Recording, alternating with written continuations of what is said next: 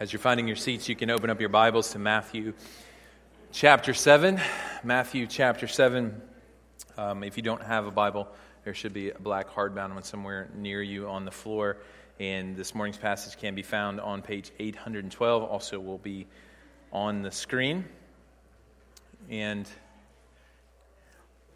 I think we all, probably in this room to some degree or another, have like small guilty pleasures that we enjoy in life. So when Jen and I were uh, first married, I think it was the second house that we owned, but I think we'd only been married a couple years. We lived uh, downstream of a Taco Bell, and so what we would do, um, we would never do this now, but back then that was like that was a big deal for us.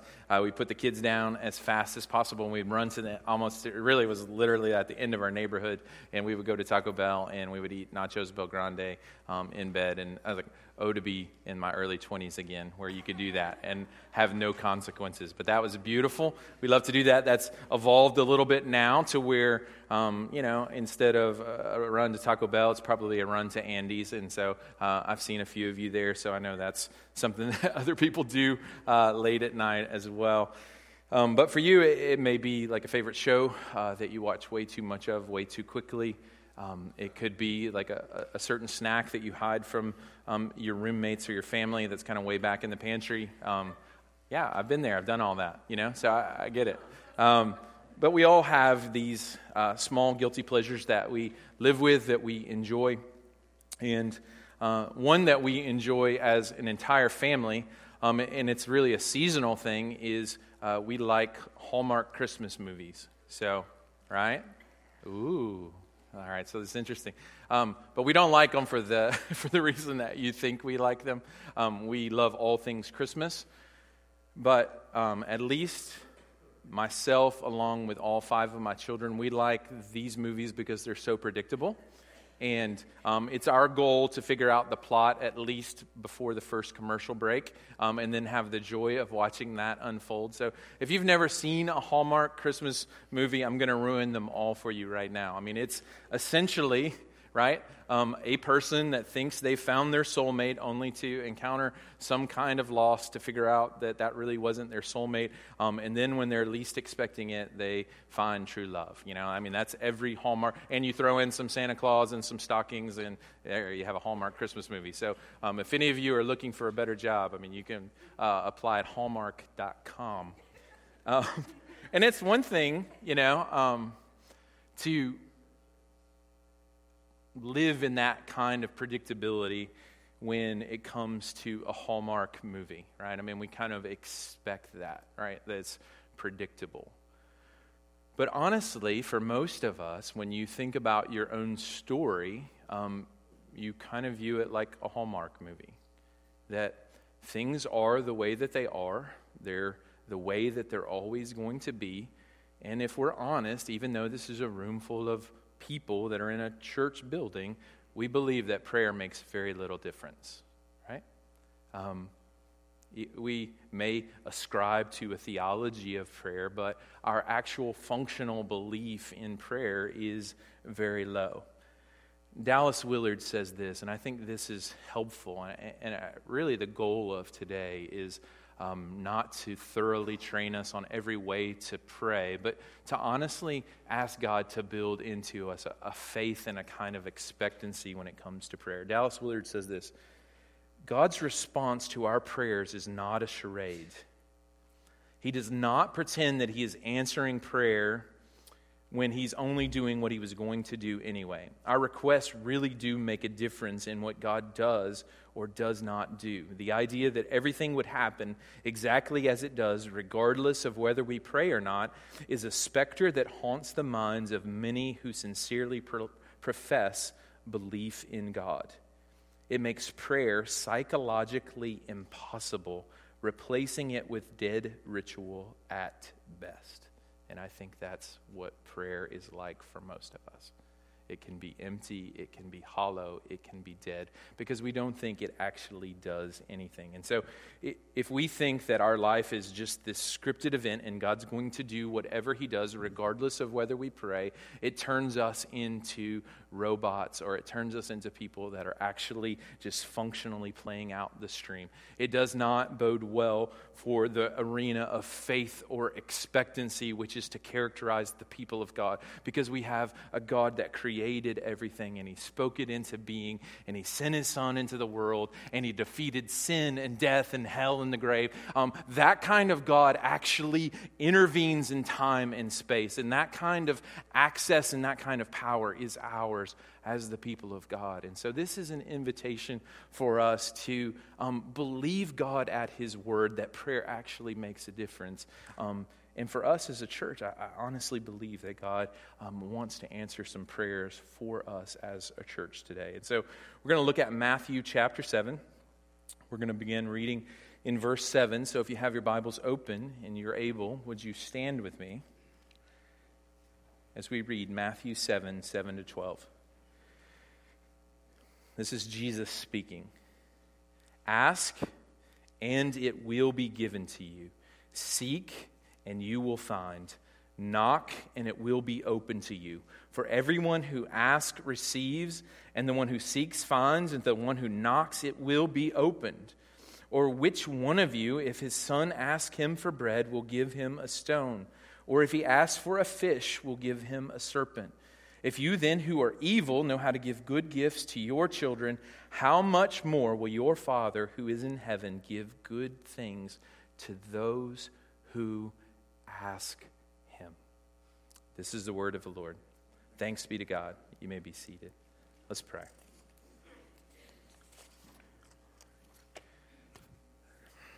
Father, I pray that right now, that you would break us out of discouragement, that you would break us out of the predictability that we think our life and our story has. I pray that you would open our eyes to see Jesus in the midst of this, giving us an avenue through prayer um, that makes a difference um, in our lives, in our stories, in our world.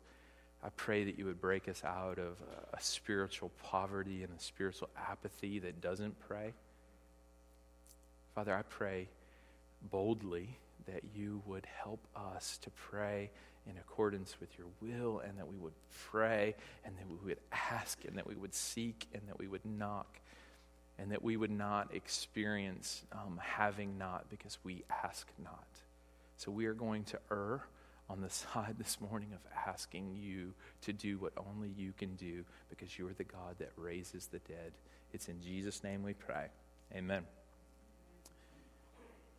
So when we pray, this is the, the message of Matthew chapter 7. When we pray, God acts.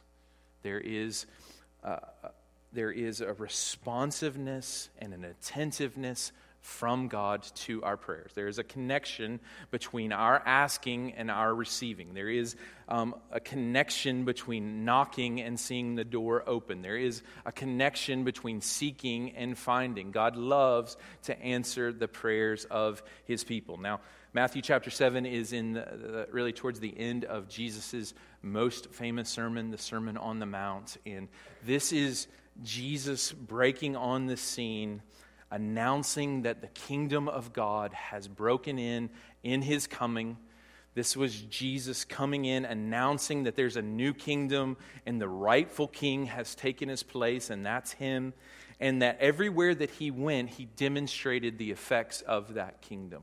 So it says that he went to all of the towns and all of the villages and he healed every affliction and he healed every disease. Now, that's not something that we see each and every day, but if you listen to my friend Purin on that video, it is something that is alive and well around the world. And I don't think it has anything to do with geography. I think it has everything to do with expectancy on the people of God, right? They believe, they need, they ask, they receive.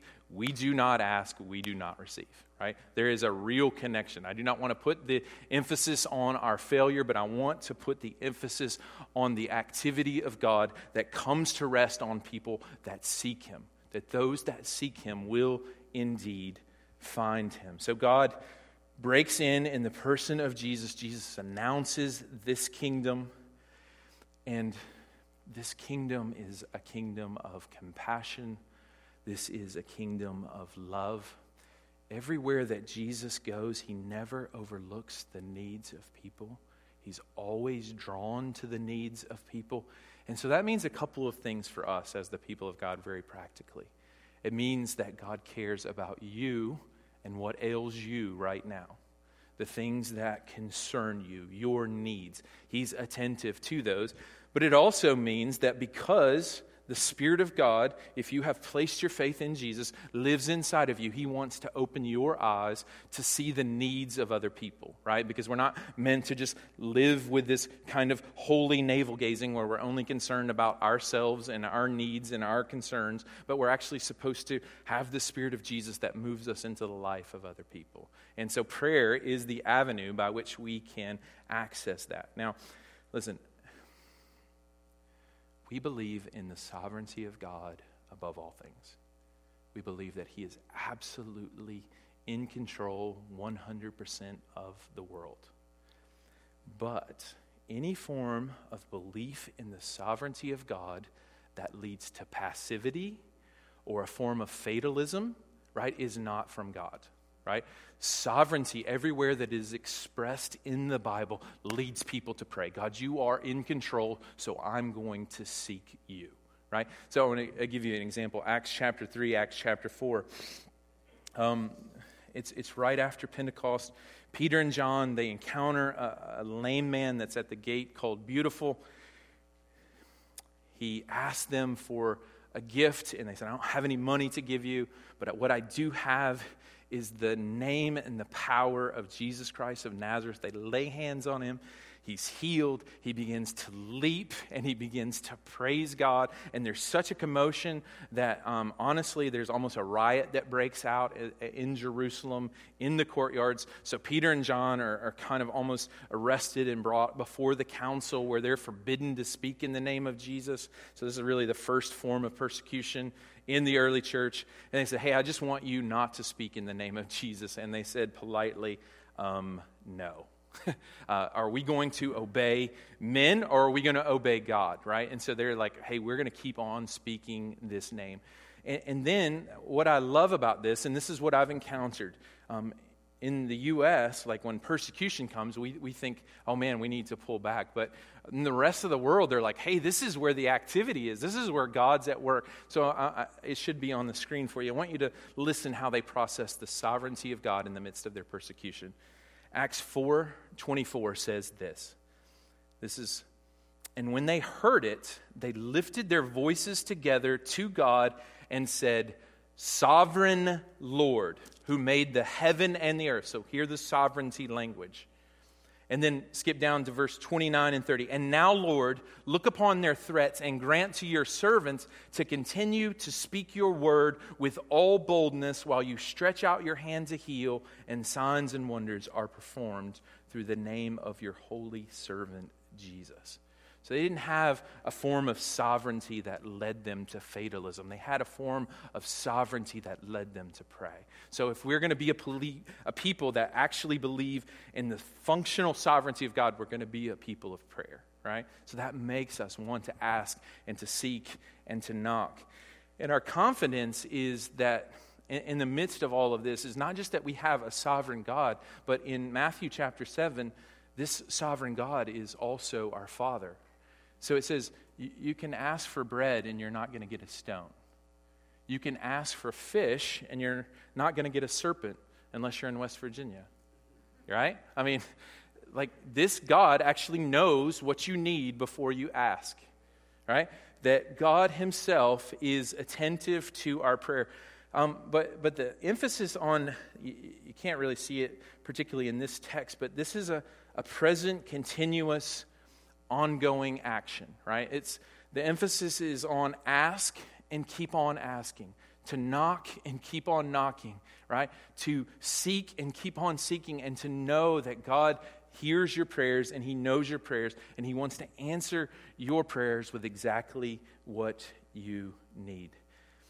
Now, God is not reluctant to answer our prayers. Now, it's actually a pretty encouraging season for me um, in the midst of prayer This has not always been the case, but I've seen God this week in particular answer prayers that I have prayed for years, right? That I have asked God. And this has been the effect of continually asking God for certain things. It's not that I think God is reluctant, but what it does is it does something in my heart. The, the more that I pray about something, the more that I think about something, it opens my eyes to see really the way that God has made things to work and to operate. And so it, it, it changes my desires. And so I just would encourage you that no matter where you are this morning, if there are things that you have been asking God for, I mean, whether it's financial provision that you actually really need God to come through with, or if it's um, a relational dysfunction that you're going through in a friendship or in a marriage, that God actually wants to answer that prayer. But I would encourage you not to give up. I mean, if you have wayward children here this morning, don't stop asking. Don't stop seeking. Don't stop knocking. God invites us to continually pray to Him. This is probably my favorite way of describing prayer, and it comes from Tim Keller's book on prayer. He says, Through the Spirit, prayer is faith become audible. So when we pray, our faith grows right? There's a strengthening that happens because we're expressing not just our need, but we're, prayer itself is a confidence that there's a God that hears and that there's a God who answers. So we want to pray to Him, faith become audible. Now, prayer is also about, I mean, the, the illustration that Jesus uses is that we are children in this passage. So this means that we actually, in prayer, become who we are, right? Kids are um, not, I mean, they love to play hide and seek and those kinds of things, but they don't pretend to be something else. I love when my kids bring bold requests before me. I mean, just this week, I had my 11 year old son, um, the SEC tournament is next week in St. Louis. And he's like, Dad, can we, can we go to the SEC tournament next week? Which I would love to go. And uh, I mean, it's just a scheduling thing. We wouldn't be able to do that. But I love that he just has the, and it's not because he's selfish, it's just because he believes that, yeah, my dad can take me to this tournament. It's awesome, and we'll have a great time, right? I'm honored by the asking. So prayer is where we become our authentic selves, right? And I think this is hard, right? You're not try, supposed to try to be someone else in prayer. Prayer is where we become the, the person that God has created us to be, where there's no pretense, where there's authenticity and realness. When I first started to preach, um, probably my first, who knows how many awful sermons, uh, I wanted to be John Piper. So, any John Piper fans out there? Right? All right, great. Yeah, so me too. Um, and this was before podcasts, so thankfully, um, I hadn't heard every John Piper sermon, but I had one that I wore out on cassette tape that I borrowed from a friend.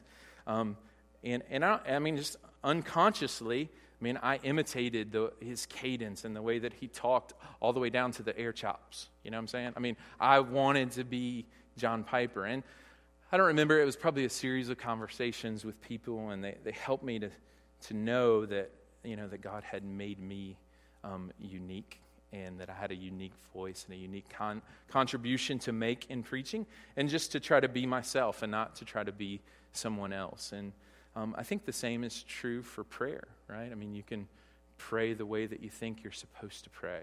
Um, I remember being a, a, really small child, probably six, seven, eight years old, and I was in a really traditional setting, and um, all the people prayed in the King's English. Have you ever heard that? You know, Thou hast madest everything, and thine hand, you know, that thing. Uh, and I wanted to kind of imitate that, you know, so I instinctively listen to the voice of other people. Now, you can learn things from other people praying, and I, I think that's helpful.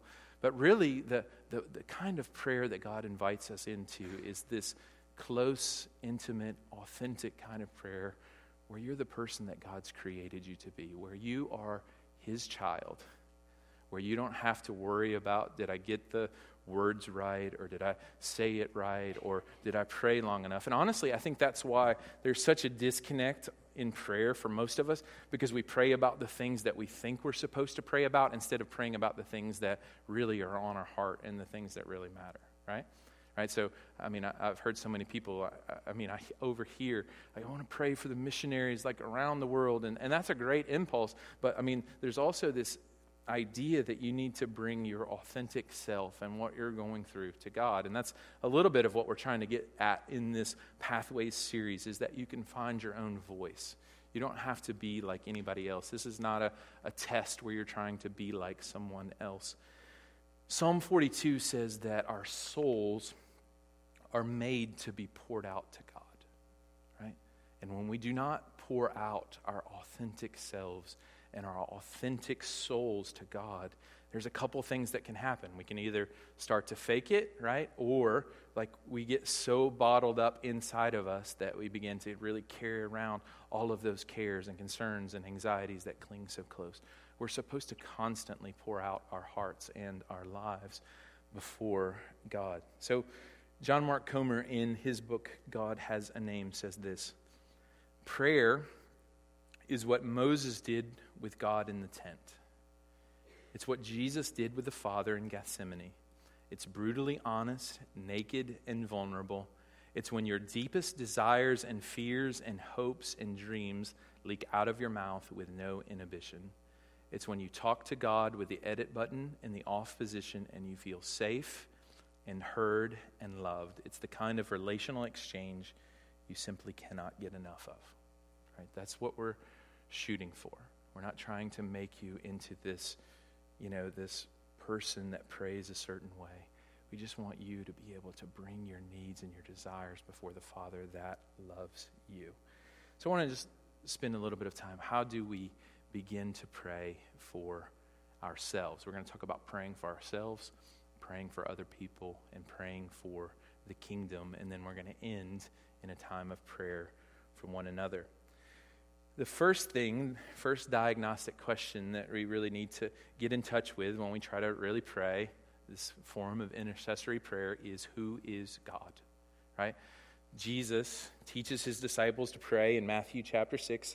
He says, Our Father in heaven, hallowed be your name, your kingdom come, your will be done. That prayer that Jesus teaches us to pray doesn't begin with us, it begins with who God is. So, God is um, He's the one that you need. He is our refuge. He is our strength. He is our healer. He is our provider. He is our deliverer. He is our justifier if you feel guilty. He is all of the things that we need from Him. So we need to, in, in the moments when we feel like our souls need to be poured out, we need to ask ourselves in that question Who is God for me right now in this moment? Right? Um, there's a way of praying um, and if we just begin with us, um, will probably end on us, and we can get stuck in this vortex of just always thinking about our needs. But God wants to set us free to be able to look at Him because that's where all of the hope is. That there's a God that's entered into our story through Jesus, and that He loves us and that He is committed to us. So, first, who is Jesus? Uh, and the second one I learned from a, a, book called The Voice of the Heart, and I think it's very helpful. Um, the second one is Where Are You? So, in the Garden of Eden, after Adam falls and sins, he's hiding naked in the bushes, scared and alone, and God reaches out to him to reestablish connection, and he says, Where are you? It's not because God didn't know where he was. He saw him over in the bushes, kind of scared and afraid. Adam did not know where Adam was. And oftentimes, when we enter into prayer, we do not know where we are. So, this is a question you can imagine God asking you Where are you? Are you afraid? Are you guilty? Are you joyful and thankful? All of those things, I think God wants you to be able to authentically locate yourself so that you can connect with Him. He's always reaching out for connection. The, the third diagnostic question, we used this a few weeks ago in one of the exercises, is what do you want? Right? So the story of blind Bartimaeus on the road where Jesus comes by and he hears that Jesus is coming by and he says, Son of David, have mercy on me. And Jesus stops in the midst of what he's doing. He looks at Bartimaeus, who can't see him at this point, and he says, What do you want? And he says, I want to recover my sight. That's a question that God asks us every time that we come before Him. And it helps us to pour out our souls. What do you want? God actually wants to hear your cares and concerns. He wants us to be able to pour out our souls to Him. Next, how do we take that kind of prayer where we're pouring out our souls and how do we make that accessible and beneficial to other people? We're going to have some exercises this week that help us learn how to begin to pray and lift up other people. Praying for others um, is simply the greatest act of love and service that you can do for someone. Um, it helps us identify in our common humanity. If you pray for someone authentically, you're going to grow in compassion for them, right? It, it, it, helps you automatically walk a mile in their shoes. So if there's someone that actually you're struggling to um, identify with, I would encourage you just to, to pray. Um, pour out your heart, it'll give you empathy. It, it helps us to consider other people's interests more significant than our own, Philippians 2. And it is a very real function of what Galatians 6 2 should be on the screen for you that we bear one another's burdens and so fulfill the law of Christ. So when we pray for other people, we're bearing up one another's burdens, and there's not a person in this room that is meant to carry their burdens alone, and it fulfills the law of Christ. So this is a way that we can come together, and this is a way that we can show um, courage and commitment to one another. And it's one thing for you to say to someone, Hey, I prayed for you. And that is meaningful. But I want to I want to share something that I think would transform our relationships as a local church. Not only praying for one another, but said, I prayed this for you. I prayed this scripture for you. This is what I brought before our Father for you. And, and, and in that, what you're going to find out is that that kind of relational connection means someone says, I know you, I see you, I care about you. Imagine with me for just a minute that, that every person in this room received that kind of care this week. Like, what kind of room would this be next week? Now, imagine that kind of effect multiplies throughout our city, where everyone knows that there's somebody that's carrying me on their heart and they're praying for me and they're bringing me before the needs of the Father. So, praying for one another is a way of caring for one another and um, bearing one another's burdens. And this is my prayer, Colossians 4:12. This is a great model of prayer. Epaphras, Epaphras, who is one of you a servant of Christ Jesus, greets you, always struggling on your behalf in his prayers, that you may stand mature and fully assured in all the will of God. I'm so grateful um, for those that have this gift of intercession that struggle on our behalf in their prayers. Um, if you have the gift of intercessory prayer and you know that, um, please come to me because we need people that lift up the needs of this church. We need people that lift up the mission of this church. I personally need your prayers as um, just one that's called to lead and teach, you know, from time to time up here. I need your prayers. Um, so there's two ways that we typically, I think, prayer for other people becomes fruitful. One is I mean, you just you hear of a need, you know, it, it comes through on your phone, a text or uh, alert or something, and you just immediately bring that prayer. I mean, it could be a breath prayer where you're just like, God, help, be a present help for them in this time of need. Um, and there, there may be other times where you're reading scripture, and um, this happened a few times this week. And my wife and I were praying for somebody in particular, and we both had similar thoughts and impressions for that person, so we sent them to them. And, and you're reading scripture for your own self, and then God brings someone else to mind. So you just pray that. But um, where it becomes powerful is like, hey, we prayed this for you, and I believe God wants to encourage you with that. And we saw some real encouraging fruit from that. Um, but then there's going to be other times where somebody's just going to come to mind. You know, just it's going to be random. You're like, why in the world am I thinking about this person right now? And and almost always that's an invitation to pray. Romans 8, 26 and 27 says this Likewise, the Spirit helps us in our weaknesses, for we do not know what to pray for as we ought. But the Spirit Himself intercedes for us with groanings too deep for words. And He who searches hearts knows what is the mind of the Spirit, because the Spirit intercedes for the saints according to the will of God.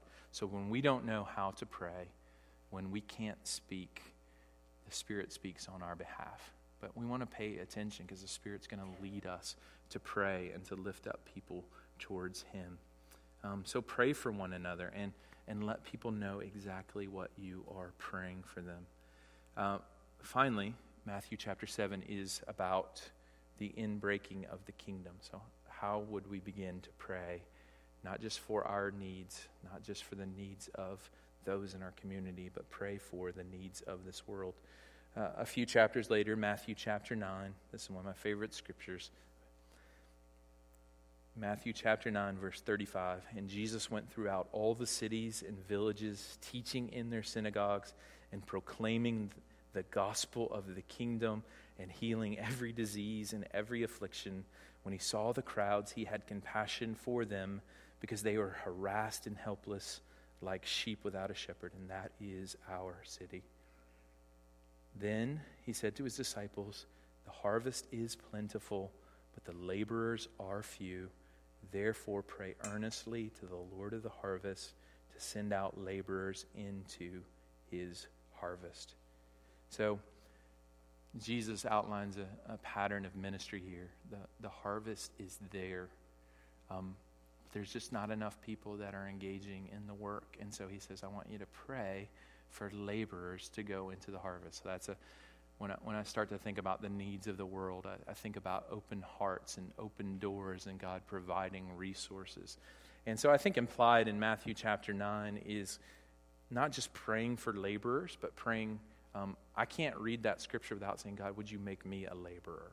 You know, God, please, please do this for me. Not, not just let me pray for um, our city, but would you help me to join with the Lord of the harvest in what he's doing um, in every aspect of my life? And that's what I love, honestly, about uh, those of you that are with us from Campus Outreach. Um, that's what they say, man, help us raise up laborers for the kingdom. They're, they're able to see that there's a harvest on the campus that God's already prepared in advance, and they just need more laborers, right? So that's no difference. I think that can provoke us as a local church.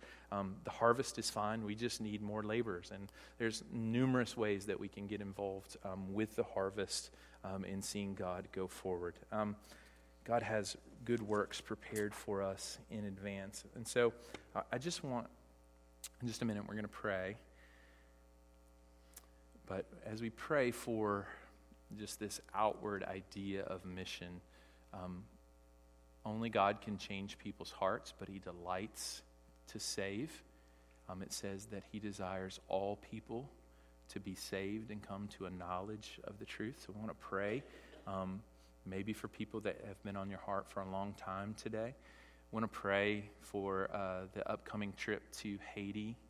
Um, we want to pray, just like we mentioned this morning, for Nepal in India and what God is doing in Asia, that there would continue to be open doors.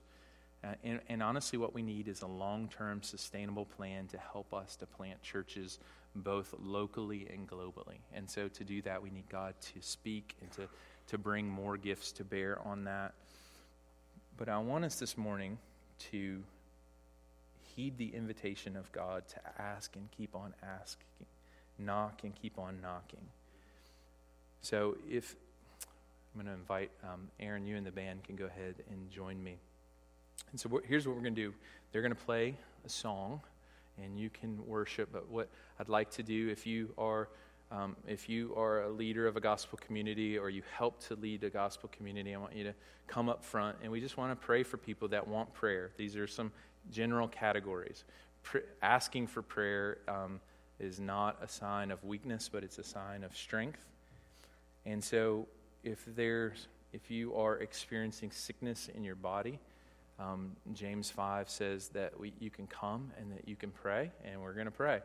Um, if you need strengthening just in this area of prayer, you're like, hey, I, I know that prayer is not a strength of mine, but I want to grow in prayer. Would you pray for me? We'll ask and we'll seek and we'll knock together. Um, if there's if you want to come and you want to stand in for your campus or you want to stand in for your workplace and say, we want to see more laborers raised up, you can come down. We can pray for you for that.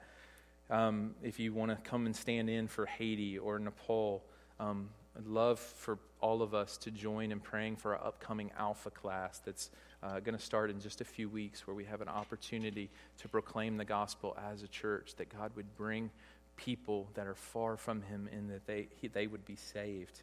Um, so we're going to pray for all those things. If there's um, yeah, just a need that, that you've been praying for for a long time, uh, please come down. We just believe that God is present here this morning to answer prayers. So we're going to ask. I'm going to pray, and then I'm going to invite um, all the leaders of gospel communities uh, to come up and helpers and all that. And we're just going to pray for people and sing.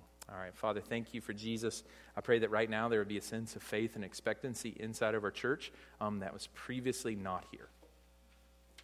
We simply do not possess the gift of faith um, to seek you the way that um, honestly you have portrayed yourself in Scripture. So I ask that through the power of the Spirit that you would give out right now the gift of faith. If there are people um, that need prayer and that would like prayer, I pray that there would be no hindrance to them coming, and I pray that there would be um, real power that would be displayed um, as you answer our prayers. Um, Father, be with us, lead us, guide us um, and give us faith as we seek you. In Jesus' name, amen.